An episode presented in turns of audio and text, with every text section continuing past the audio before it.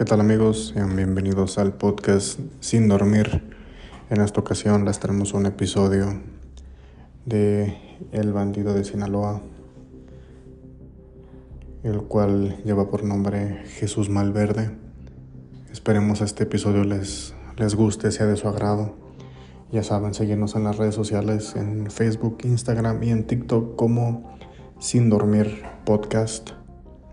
Y pues nada, espero este episodio, como lo dije, sea de su agrado.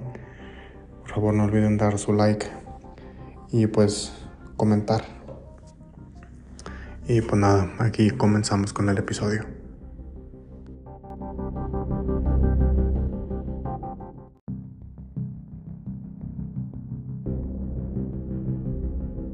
Pues te los pintan en las películas como una persona muy.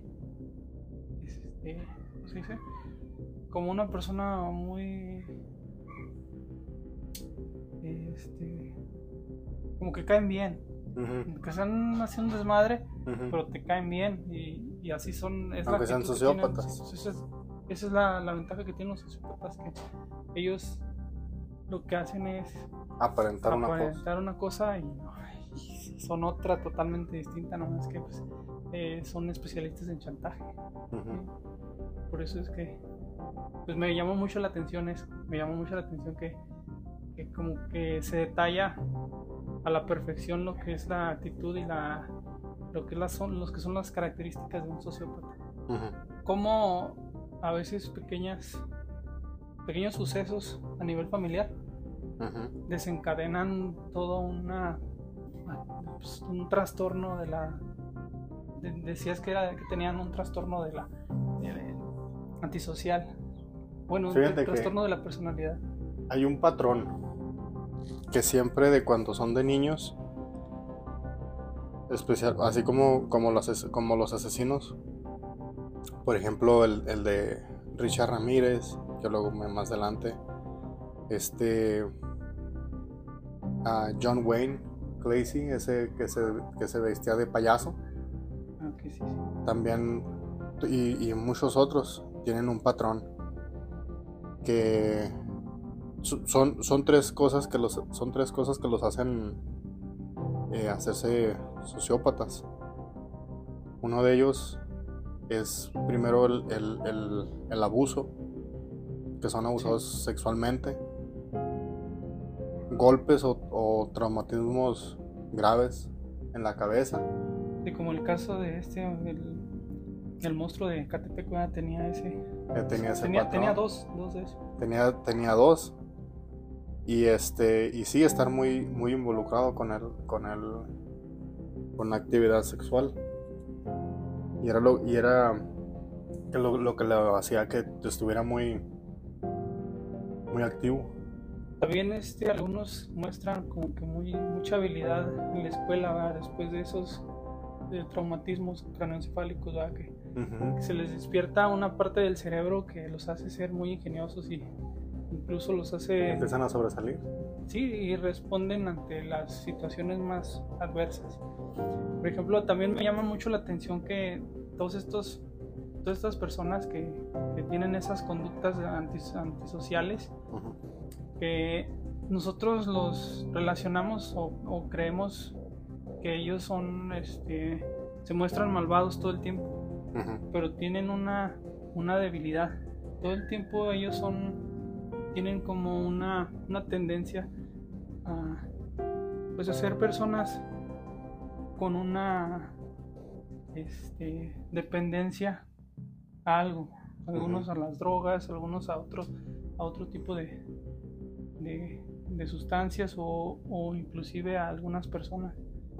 Se hace, se vuelven personas que normalmente son hasta codependientes, que se obsesionan, que asesinan por una persona o por entonces tienen una debilidad todas estas personas, o al menos eso es lo que nos, como nos los pintan en las películas y como nos hacen ver en, en lo que son las, las, lo que son las historias de ciencia ficción.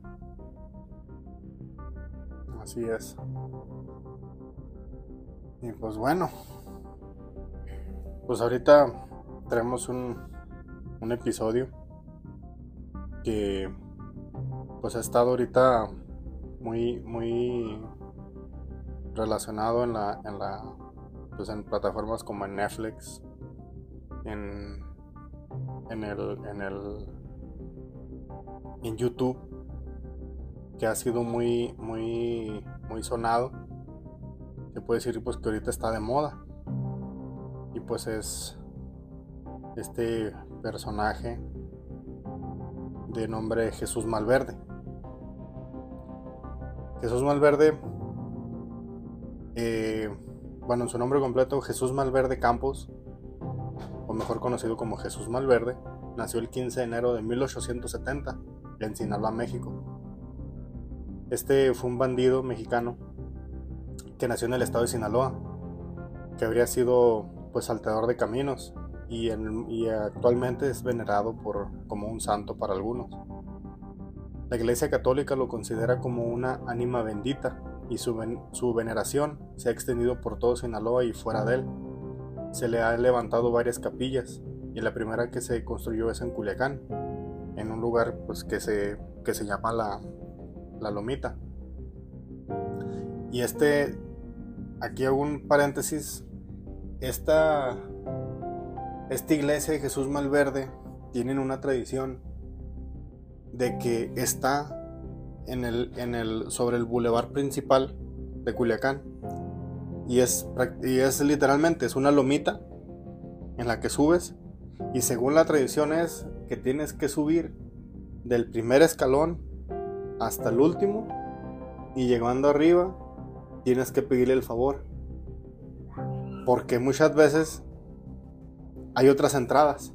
Pero la tradición es que tienes que subir cada uno de los escalones para subirlo ahí y se encuentra y me ha tocado verlo cuando he ido para allá.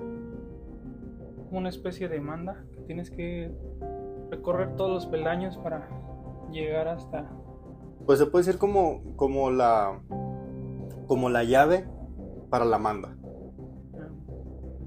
Porque ya cuando suben ya es cuando piden el favor y ya la manda ya es dependiendo ya del, favor que cada que cada quien le, le, pida. Pues también a, Malverde se le conoce como el bandido generoso, así como, como Robin Hood, como Robin Hood en, en, la, época medieval. Y pues también se le conoce como pues el santo de los narcos. Y para muchos es una especie de eh, de héroe. Y su apodo bueno, unos dicen que es apodo y otros dicen, o se supone que también es apellido, porque hay un registro que se, que se dice que hubo un nacimiento que dicen que fue registrado un niño a nombre de, de como Jesús Malverde. Pero hay otra teoría que se dice que es que su, que su apodo de Malverde fue derivado de, el mal verde, dado que él, siempre se la pasaba por el monte y en las brechas era donde, o en los caminos reales, era donde atacaba o atracaba.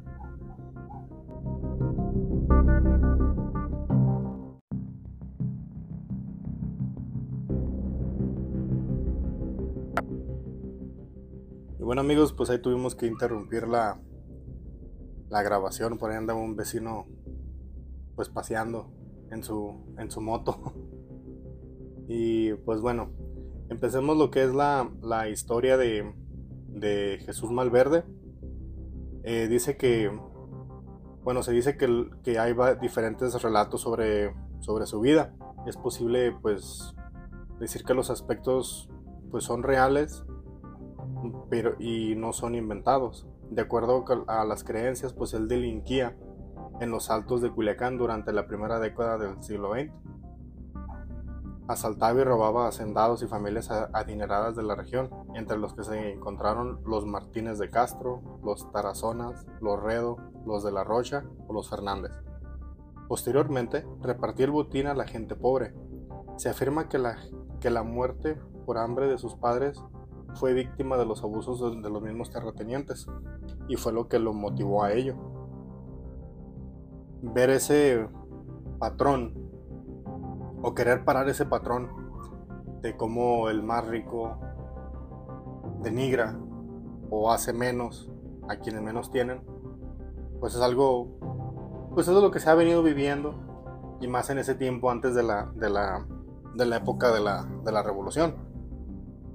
Pues precisamente la diferencia de clases sociales pues ha sido un factor que, que ha marcado eso pues nuestra, nuestra sociedad desde aquellos tiempos, sobre todo en aquellos tiempos que se venían manejando lo que son los latifundistas, tiendas de raya, las personas que trabajaban, pues que trabajaban por un sueldo muy, muy escaso y más que nada por alimentos a cambio de su trabajo. Entonces, Sí, pienso que y esas famosas tiendas de raya que, que nunca acababas de pagar.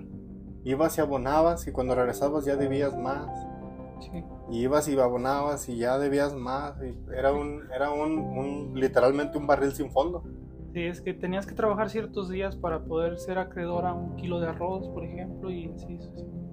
Ujú. Y me llama mucho la atención lo que menciona sobre este personaje, Jesús Malverde, que tenía la actitud de, pues, de robar a los ricos para tratar de disminuir, digamos que disminuir esa brecha entre los ricos y los pobres. Ujú. En ese tiempo yo, yo considero que hubo pues varios personajes que trataron de hacer lo mismo. Tenemos una trilogía conocidísima en México de bandidos que viene siendo lo que es Heraclio Bernal, que es de esta misma. Así También este eh, fue este conocido también muy conocido en, en- en Sinaloa. Tenemos a el tigre de de acá de Santa Julia. no, ese es otro. Eh, Ah, tenemos otro. a- tenemos a- al, al tigre de acá de esta zona cerca de Canatlán, ¿cómo se llama este ranchito? No, tenemos un, un, un, este que, que es Ignacio Parra, se llama Ignacio Parra, pero le decían el, tigre de Será el tigre de la sierra. no, no es el tigre de la sierra, tiene un nombre aquí, no es que se me olvida. me Bueno, olvida como Ignacio Parra. Eh, Nacho Parra y tenemos al tercero que es Francisco Villa, que es Doroteo Ah, Arango. Francisco Villa, Doroteo Arango. Y fíjate que mencionándolo a él, fíjate lo, cómo, cómo se entrelazan. Porque en el tiempo de Heraclio Bernal, Heraclio Bernal, este, como su, su cuartilla de, de, pues, no quiero decir, bueno, bandidos, bandidos para, porque estaban de una cierta manera quebrantando la ley, para ellos era eh, como parte de su cuadrilla después de la, de la, muerte, después de la captura y la muerte de, de Heraclio Bernal, uno de o varios de ellos se mueven para la zona de Durango. Y siendo uno, uno de ellos quien le da cobijo a Francisco Villa, a Pancho Villa, y es el que lo empieza a, a- a jalar para, para, hacer, para poderse levantar, para poderse seguir en el, en el, en ese, en ese recorrido. Sí, pues todos ellos tienen mucha relación. De hecho, el mentor de Ignacio Parra fue Heraclio Bernal. Fue el dedo chiquito precisamente porque le daban al ojo, sus padres le daban al ojo a, a Heraclio Bernal. Y entre los Parra, que eran tres hermanos, ellos este, pues reclutaron a Doroteo Arango y fueron los que le enseñaron ese camino de, de- de los bandoleros y de los, este, de los bandidos.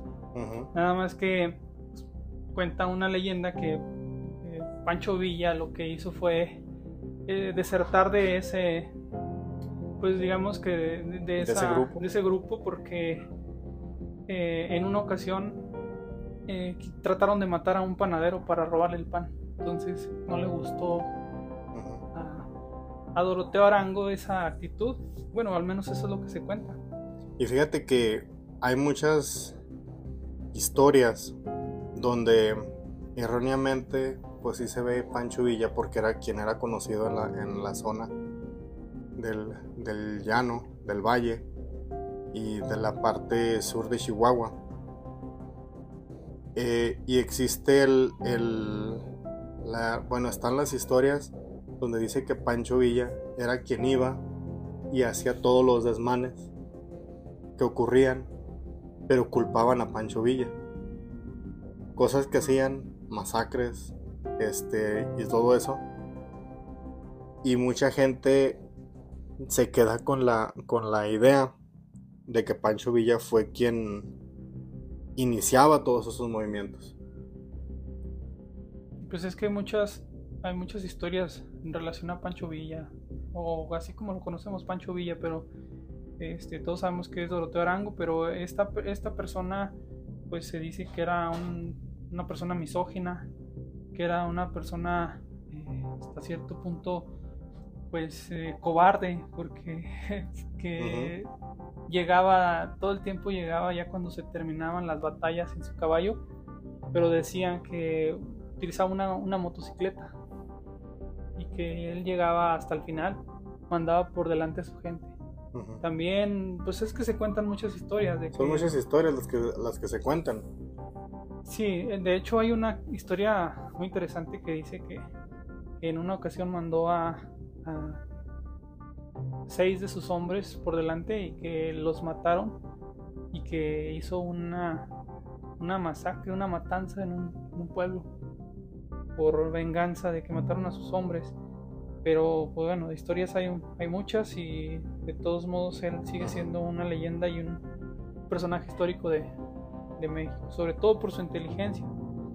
Si lo hacía de esa manera, pues eh, lo hacía de forma inteligente porque él no se arriesgaba morir en batalla. Claro, no, y actualmente, eh, si hay un, enfrentamiento, algo, ahora si lo ves en el, en los, con los militares, no va el general enfrente, sino van sus, primero el que mandan, pues, lastimosamente, pues es al, al soldado raso, al de, al de menor rango, y los de mejor rango, pues se van, se van ocultando. Sí, también se mencionan algunas historias que él tenía intimidados a sus hombres, que si alguno de ellos mostraba alguna actitud cobarde, que él este, traía una traía, traía armas en su motocicleta, pero para arremeter contra su propia gente. Entonces, hay muchas historias. También se sabe que pues, tuvo más de 40 mujeres y que pues, la mujer que le gustaba pues, eh, pues tenía que pasar ahora sí como quien dice por las armas del, general. Entonces, eh, hay mucho detrás de este personaje, pero lo que sí es un hecho es que es parte de una trilogía de bandidos. Del Tigre de Canatlán, que ya, ya, ya recordé que es el Tigre de Canatlán.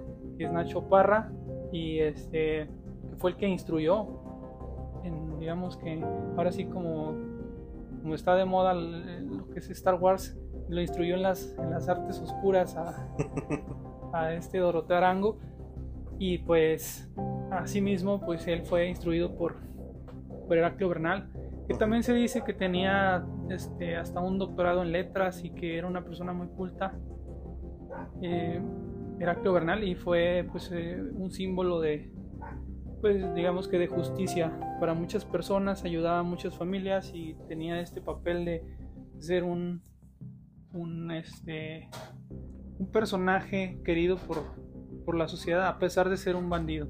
Entonces, me imagino que la historia de, de este eh, Malverde, de este Jesús Malverde, es algo similar. Sí.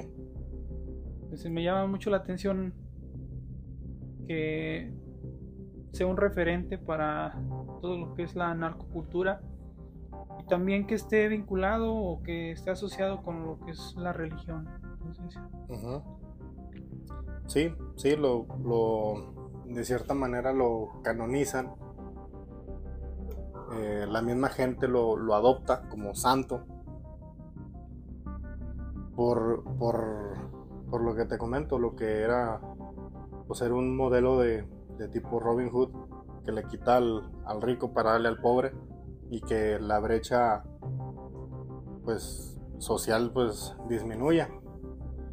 Eh, se cuenta que, sus, asaltos a, los, a las personas de dinero, a los agentes de, de, poder, hicieron que el entonces pues el gobernador de Sinaloa, Francisco Cañedo, siendo el compadre de Porfirio Díaz, le ayudara a ofrecer una recompensa por su captura, ya que pues lo querían querían que fuera perseguido por las autoridades.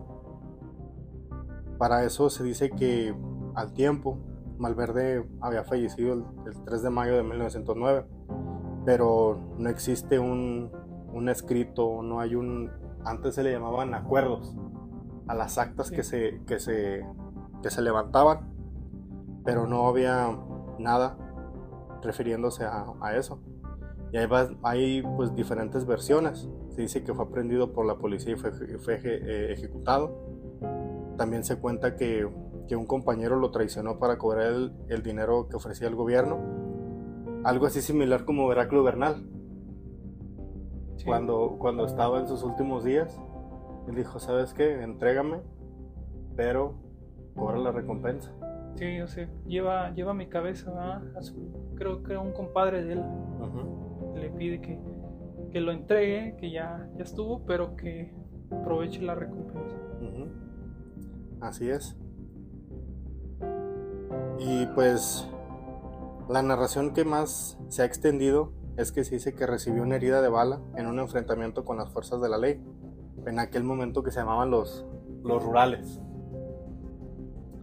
Y que pues eso produjo que, que que se, debido a la, a la herida, pues se le empezara a, gangrenar.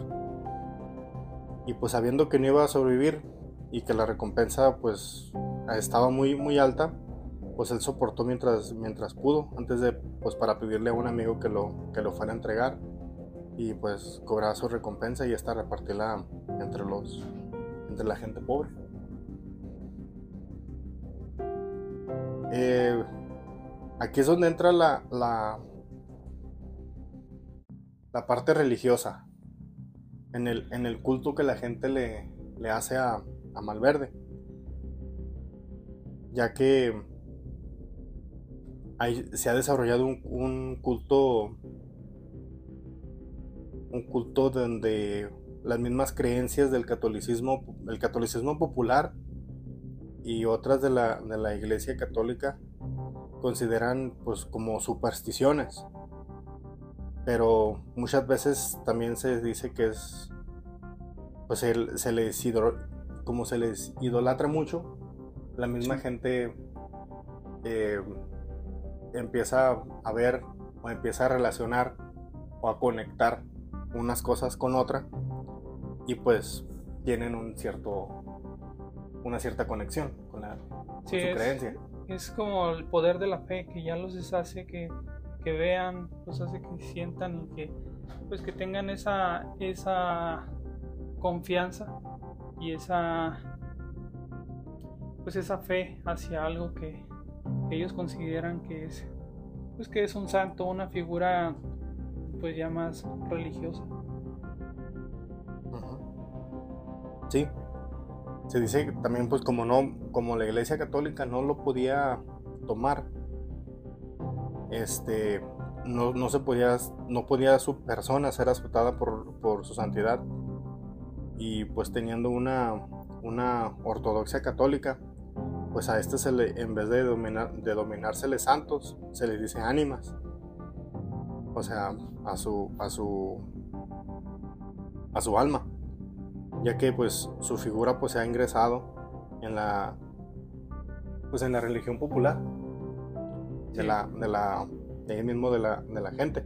Algo similar pasa también con, con, con, la Santa Muerte de la que se pueden también pues encontrar representaciones junto a las mismas imágenes de, de Malverde y el culto pues está fuertemente impregnado por los usos y costumbres del catolicismo y pues siendo pues un ejemplo para la celebración de, las, de los novenarios. También se comenta que desde el fallecimiento del bandido se forzó la, la reputación de, la, de Robin Hood, como lo mencionábamos. Y pues esto lo, fue lo que lo hizo popular entre, entre, entre la gente pobre, especialmente de la comunidad de Sinaloa. Y pues muchos solicitan su intercesión y se le atribuyen muchos milagros, se puede decir, ya como curaciones y bendiciones, que es de que, pues desde devolver una, una, una vaca que se le perdió al dueño, hasta la curación de, de, cáncer de, de, algunas personas. Fíjate que también se comenta que, que tras su ejecución hubo una, una proclama gubernamental prohibiendo la, la inhumación de los restos de cuando Malverde lo, lo, lo, cuelgan. Esto fue de que prohibieron. Esto está en un, en un lo colgaron, lo cuelgan en un mezquite. Y la proclamación del gobierno es nadie se acerca a ese cuerpo para que sea enterrado. Y duró mucho tiempo. Y cuentan que fue del ya cuando se permitía, es, cuando se permitió fue cuando el, cuerpo ya no resistió de, lo, de lo que tenía y se desprendió. Y ahí fue cuando ya el cuerpo cae y la cabeza cae aparte. Y ahí fue cuando se pueden, cuando se pudo, este, se pudo dar sepultura.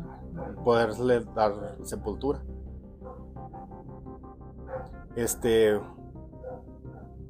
y también pues con el paso del tiempo los restos, ya que habían caído en el suelo, ya como, como lo comenté ya pues en el, en el poblado de Sinaloa pues fue como eh, para quienes ya cuando, cuando el cuerpo cae y como, como, nadie, como, como estaba esa, esa, esa proclamación, esa ley de que nadie se podía, que no lo podían tocar, la gente empezó a arrojar piedras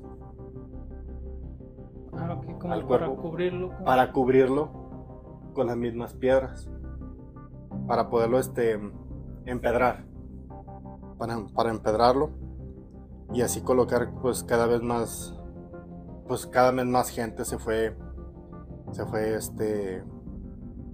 Sumando a, sumando a eso. Y pues ahorita en la, en la actualidad.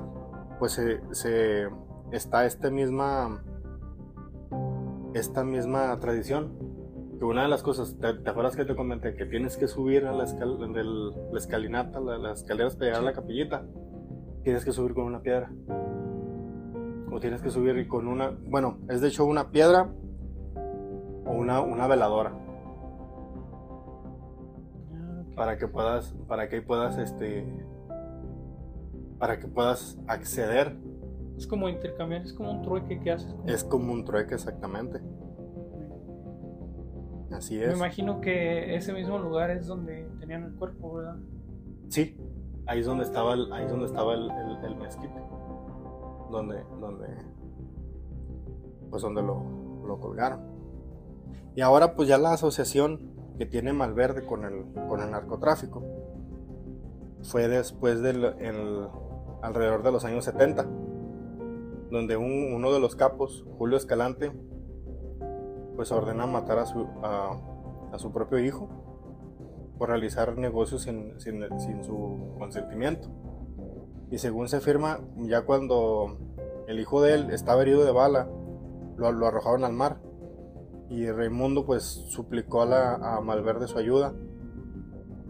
Y entonces, pues curiosamente en ese momento va pasando un pescador y lo levanta y lo ayuda. Y pues de ese momento pues ya muchos, mucha gente de en ese tiempo como Oscar Quintero, Ernesto Fonseca.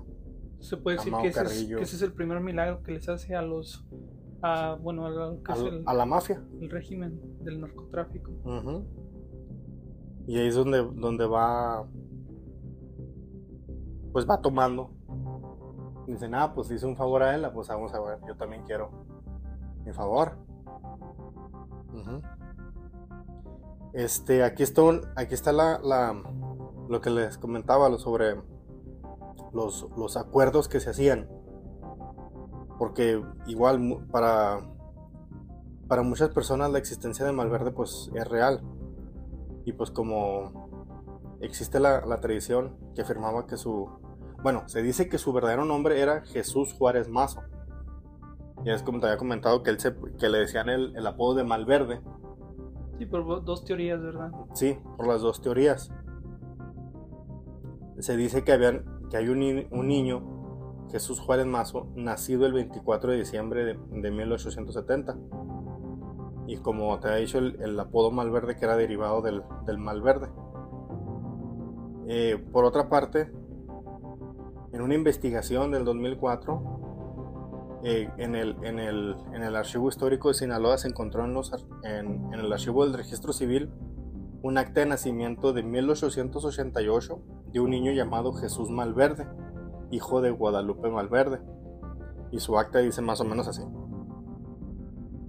En Culiacán, a 5 de marzo de 1888, el juez del Estado Civil de esta capital hace constar que el encargado del registro civil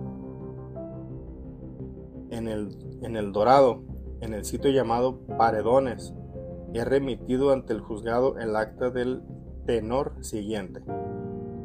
En Paredones, a 15 de enero de 1888, ante mí, Marcelino Zazueta, compareció el ciudadano Celino Beltrán, mayor de edad, soltero y jornalero de esta vecindad, y presentó un niño vivo, nacido en, en este lugar hoy a las 5 de la mañana, a quien se puso su nombre Jesús, hijo natural de Guadalupe Malverde, mayor de edad, soltera, y que en este punto fueron testigos en el acto los ciudadanos Cipriano y Tiburcio Espinosa, mayores de edad, solteros, jornaleros, y en este don la presente está interesada exponiendo y testigos manifiestan su conformidad, ratificaron su, con, su contenido, no firmado por no saber. No, si te fijas, concuerda con la versión original de nacido el 15 de enero. Y pues aquí muestra un personaje que es hijo natural, no, tiene padre no es registrado. Exactamente. O sea, con esto dan se da a entender que sí realmente fue esta persona, que no es solamente, que no quede en un mito. Que sí hubo una persona que coincide, que concuerda y que está en el registro. ¿Esto cuándo fue? ¿En 2000 qué? Esta lo encontraron en el 2004, en el Archivo Histórico de Sinaloa. en el registro civil de Culiacán. Entonces ya hay dos versiones. Hay dos, posibles Jesús Malverdes. Con uno con diferente nombre y otro con un hijo natural de, esta señora Guadalupe Malverde. Así es. Y pues ya con esto, debido a esta, a esta, a este mito, pues no mito, historia muy popular, pues diversos investigadores han afirmado que, que aunque pueda tener una base real, dicen que no existió Jesús Malverde, tal y como lo, narra la leyenda. Pero, pues ahí está el acta. Un acta con, con testigos ante un juez, ante, ante una institución tan seria como el registro civil. No, y están, pues imagino que el peso de todas las las historias que se van contando de generación en generación, pues por algo, por algo suceden todos estos relatos que pues más que ser parte de una cultura, yo me imagino que es parte de un, van arrastrando cierta verdad. Así es. Y pues esa es la, la historia de, pues de Jesús Malverde, lo que se, lo que se conoce de la leyenda, del, porque también en ese tiempo no era muy dado tampoco que se documente tanto. No, y en ese tiempo hubo, hubo muchos conflictos. De hecho, aquí en nuestro pueblo, Santiago Papasquiaro, eh, se dice que había mucha ascendencia de españoles vascos, que son aquellos españoles que tienen origen pues este, más relacionado con los vikingos.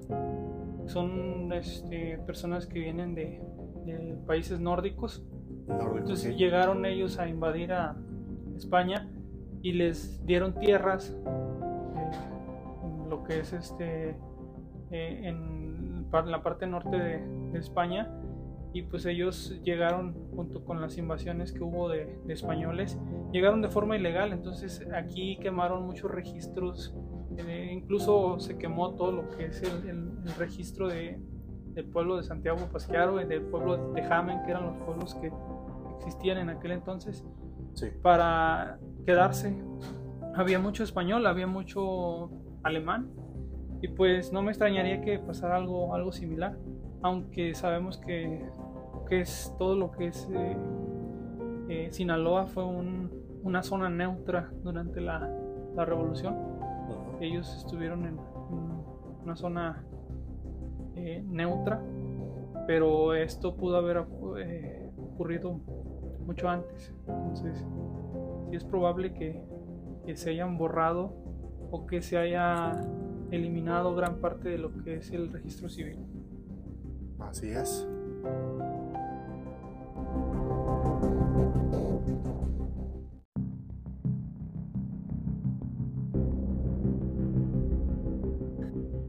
Bueno, mis amigos, y aquí llegamos al final del episodio. Espero les haya gustado. Espero les guste esta temática que, que tomamos, al igual esta nueva forma que estamos llevando, al, esta, esta dinámica que vamos a estar llevando aquí en el podcast. Espero les haya, les haya gustado. Y pues nada, no sé si quieras agregar algo. Sí, pues como les dije en un principio, pues yo estoy emocionado y me, me gusta mucho colaborar en este tipo de, de, proyectos. Sobre todo, este, pues quiero compartirles que tenemos muchos proyectos más adelante, muchos planes, sobre todo temas que nos llaman mucho la atención sobre lo que son estos asesinos seriales, estos temas paranormales, leyendas, mitos eh, urbanos, se puede decir, eh, leyendas locales eh, y, tenemos muchos temas que, consideramos y que hemos este, platicado que puedan ser de su interés. Sobre todo pues, estamos arrancando con esta dinámica, este esquema, como ya les comentaba, eh, es algo diferente y es algo que pues, espero que lleve algo de, de, interés para ustedes. Compartan esto si les ha gustado, comenten en, en Facebook, en la página para ver algún otro tema que les interese y vamos a estar trabajando sobre ello. Entonces, muchas gracias por la invitación y esperemos que sea el inicio de un de, algo más enriquecedor. Bueno, pues entonces este eso sería todo por hoy. Les agradezco que, que se hayan quedado hasta esta parte y pues nada, que la pasen muy bien y hasta luego.